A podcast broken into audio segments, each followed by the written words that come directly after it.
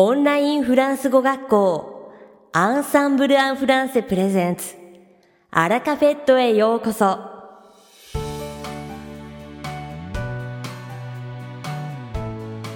オンラインフランス語学校アンサンブル・アン・フランセプレゼンツ。アラカフェットへようこそ。この番組はフランス語学習をメインテーマにネイティブに通じる実践的なフランス語表現や日本人学習者が間違いやすい文法のポイントなどをアンサンブル講師が週替わりでお伝えします。本日の担当はダフネ先生です。ダフネ先生はフランス語と日本語で話してくださいます。ダフネ先生が話すフランス語原文はアンサンブルのホームページでもご紹介していますので原文を確認したい方はホームページをご覧ください。では早速お聞きください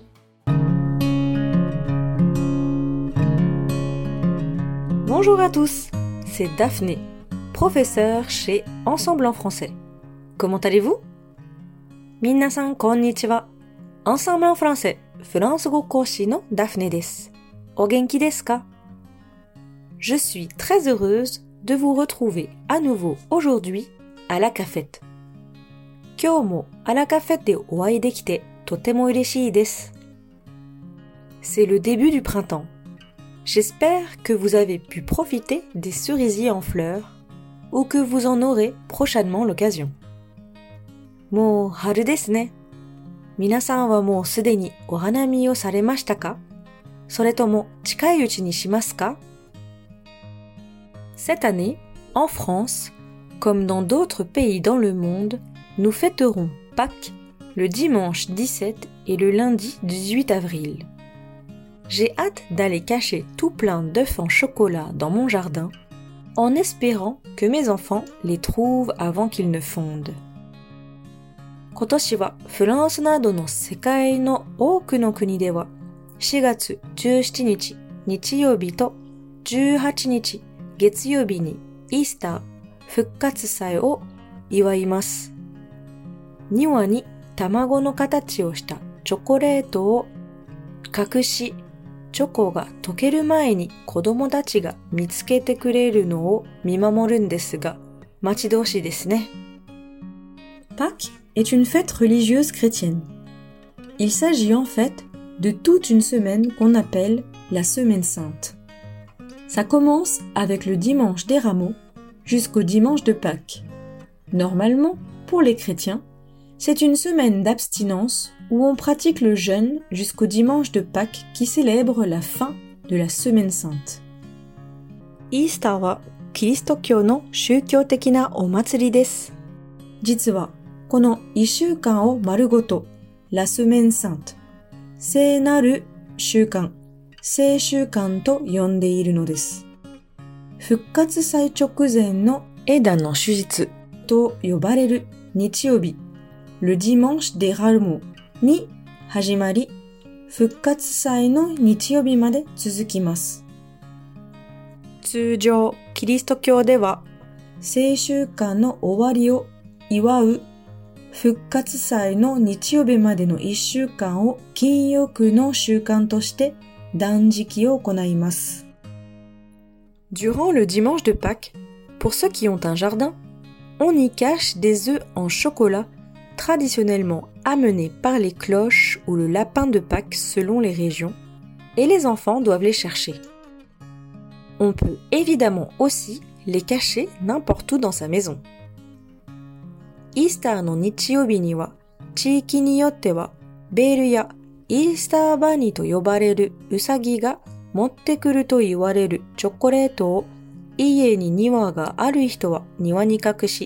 れるウサギが持ってくると言われるチョコレートを家に庭がある人は庭に隠し子供たちをそれを探します。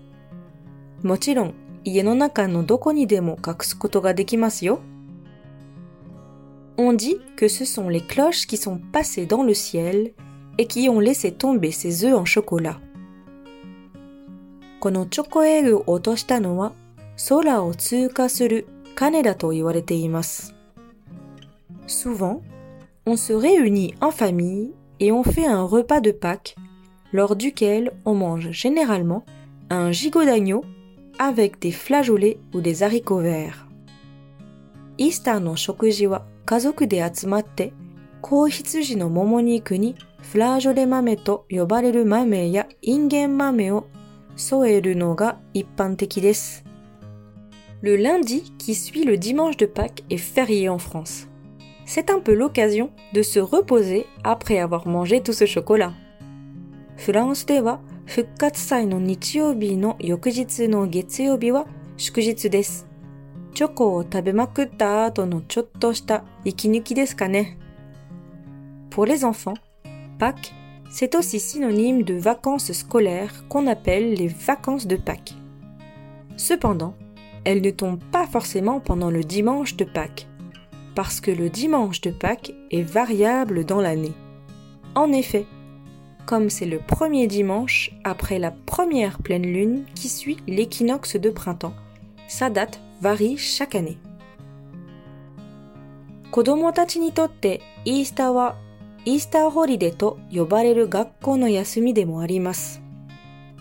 ただし、イースターの日曜日は毎年バラバラなため、必ずしもイースターの日曜日に当たるとは限りません。イースターの日曜日は春分の日の後に来る最初の満月の後の最初の日曜日なので、その日付は毎年異なります。Si l'envie vous prend de faire vos propres décorations de Pâques, vous pouvez peindre des œufs, Tout est possible. Faites-vous plaisir et faites votre propre œuf qui sera unique en tout point. イースターの飾り付けを自分で作りたくなったら、卵に絵を描いてみましょう。自分へのご褒美に世界でたった一つの卵を作ってみてはいかがでしょうかさて、本日のアラカフェットは2部構成でお届けします。第1部は私、ダフネがお届けするフランス語レッスンです。会話ですぐに使える、短く簡単で覚えやすいフランス語の表現をご紹介します。そして第2部は2月にデビューされたゆきこ先生をご紹介します。Allez, c'est parti pour la leçon de français. それでは早速フランス語のレッスンを始めたいと思います。Saviez-vous qu'il existe tout un tas d'expressions en français pour comparer et exprimer la ressemblance フランス語には比較したり似ていることを表現するための表現がいっぱいあるのをご存知ですか Aujourd'hui, je vais justement vous parler de quelques-unes des expressions préférées des Français pour exprimer la ressemblance. 今日は フランス人が大好きな似ているという表現についてお伝えしますよ。Commençons tout d'abord par l'expression préférée des Français. Les chiens ne font pas des chats. Les chiens ne font pas des chats. まずは、フランス人が大好きな犬は猫を産まないという表現から始めましょう。L'expression les chiens ne font pas des chats tout comme tel père tel fils ou la pomme ne tombe jamais loin de l'arbre signifient toutes que les enfants ressemblent à leurs parents, aussi bien sur le plan physique que dans leur comportement ou leurs traits de caractère, et qu'ils héritent de leurs qualités comme de leurs défauts. Inu. Kono chichi ni shite. リンゴは木から遠くへは落ちないという表現はすべて子供は肉体的にも古度や性格の面でも親に似ており、親の資質と欠点を受け継ぐことを意味します。Ces locutions populaires sont des métaphores de la ressemblance. これらの有名な表現は似ているということを表す隠喩です。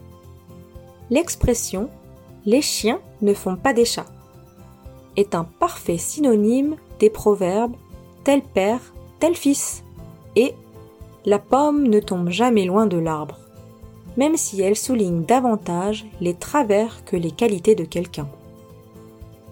Inu wa neko o to wa wa ki kara e 犬は猫を産まないは人の質よりも欠点を強調しています。Vous pouvez utiliser toutes ces expressions à la fois pour mettre une qualité en valeur, mais aussi pour accentuer un défaut commun aux parents et à leurs enfants. これらの表現は品質を強調する場合にも、親子間に共通する欠点を強調する場合にも使えます。Exemple 例 On dit souvent tel père, tel fils. Et à voir son comportement et son langage, on peut imaginer que ses parents sont stricts et exigeants dans leur éducation. この父にしてこの子ありとはよく言ったもので子供の仕草や言葉遣いを見ているとしつけが厳しく厳格な両親だと想像できます。Il a encore oublié son manteau à l'école. Les chats ne font pas des chiens. Mata, gakko de koto wasurete kita yo. Inu wa neko umanai yo. Comme sa mère, c'est un prodige du piano. La pomme ne tombe jamais loin de l'arbre. Ahauea to onaji you ni piano no tensai desu. Lingo wa ki hanareta basho ni ochinai mon ne. Se ressembler comme deux gouttes d'eau. C'est se ressembler trait pour trait, se ressembler de manière parfaite. se ressembler comme deux gouttes d'eau 直訳は二つの雫のように見える。お互いに寸分たがわない様、完璧に似ているという意味です。意味はそっくりだ。うり二つです。Quand on dit que deux personnes se ressemblent comme deux gouttes d'eau, ça veut dire que physiquement, elles se ressemblent beaucoup.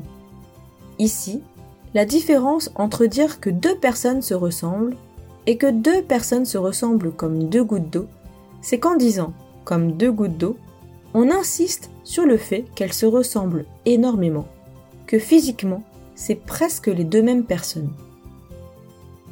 二人の人間が二つの雫のように似ているというのは、物理的に非常によく似ているという意味です。ここで、二人が似ていると二人が二つの雫のように見えるの違いは、二つの雫のようということで、二人が非常に似ている。物理的にはほとんど同じ二人であるという事実を主張していることです。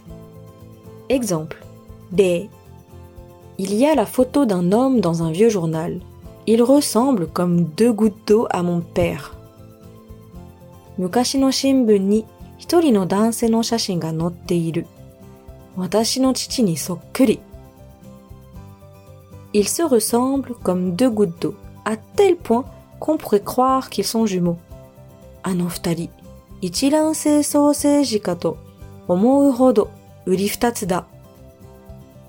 Voilà, c'est tout pour aujourd'hui. Je vous souhaite une excellente journée et vous dis à très bientôt.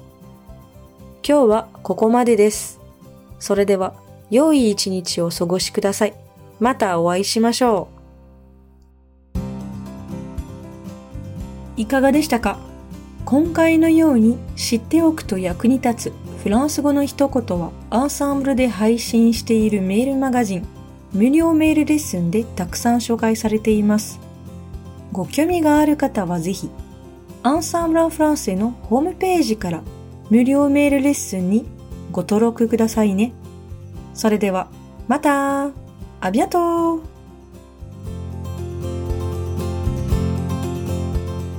ラフネ先生、ありがとうございました。アラカフェットは、日本最大のオンラインフランス語学校、アンサンブル・アン・フランセがお送りしています。この番組を聞いてくださっているすべての方に、フランス語学習に役立つ特別なビデオ講座およそ1万円相当をプレゼントしています詳細は番組の最後にお知らせいたしますのでぜひ最後までお聞きください続きまして番組の第2部は、アンサンブルスタッフのよしこがお届けします。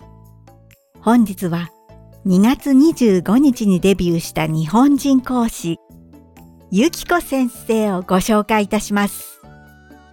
企業での勤務経験が長く、通訳としても活動しているゆきこ先生は、はきはきと効率の良い実践的なレッスンが持ち味です。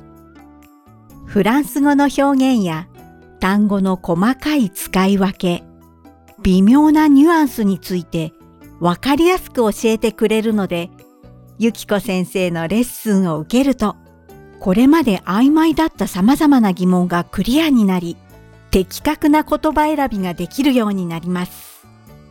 また、ゆきこ先生は、フランス語の発音についても、日本人の苦手や特徴を踏まえたアドバイスを行い、インパクトのある例を用いて解説してくれるので、レッスン後も記憶に長く残り、上達に役立ちます。フランス語をゼロから学びたい方はもちろん、しっかりと学び直したい方におすすめの講師です。日本時間の夕方から夜にかけてレッスンを行いますので、ご興味がある方はぜひ一度、ゆきこ先生のレッスンを受講してみてくださいね。さて本日のアラカフェットはいかがでしたでしょうか？この番組は毎週金曜日をめどにお届けしています確実にお届けするための方法として iTunes やポッドキャストのアプリの購読ボタンを押せば自動的に配信されますのでぜひ購読するのボタンを押してください。また番組では皆様からのご感想やフランス語学習に関するご質問をお待ちしております。アンサンブル・アン・フランスで検索していただきお問い合わせからお送りください。番組内でご紹介させていただきます。そしてこの放送を聞いてくださったあなたに素敵なプレゼントがあります。アンサンブル・アン・フランセお問い合わせ宛てにお名前アラカフェットを聞きましたと明記して送ってください。フランス語学習に役立つ特別なビデオ講座をプレゼントします。たくさんのご応募をお待ちしております。それでは次回の配信でお会いしましょう。素敵な週末をお過ごしください。